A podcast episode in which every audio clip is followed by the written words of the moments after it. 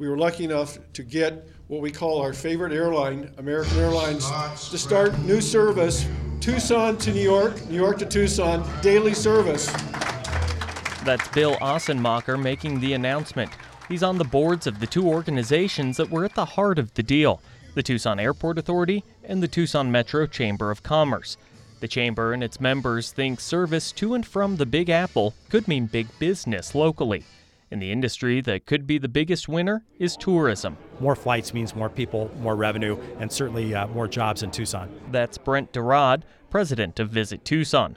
The tourists he's talking about tend to have deep pockets. New York travelers tend to stay longer and they spend more money per day while they're here as well. And according to the Chamber's Mike Varney, those travelers may be vacationers or conference goers, and they're also potential residents. We know that a certain percentage of the people who sample our wonderful hospitality and climate here in southern Arizona will decide to buy that second home here. Deeper connections to the country's biggest metro area, Varney says, could be lucrative. Bringing in the new flight and the dollars the business community thinks will accompany it wasn't an easy task. Bonnie Allen is the president of the Tucson Airport Authority. We're competing with cities all over this country for that same airplane. New York is a long distance, so it basically ties up an airplane. So, how do you convince an airline to take a chance and move a plane to a new route?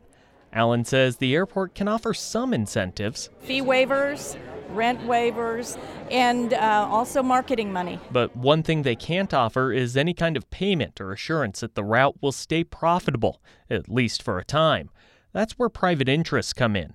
Tucson Mayor Jonathan Rothschild explains. The principal incentive is a $3 million guarantee fund which was essentially paid for by the private sector. Neither side would discuss details of how the deal works, but Rothschild sees it this way. It's just a fund like an insurance fund, and we're hoping that it's never drawn upon. If American Airlines isn't selling enough tickets, it will get money from the guarantee.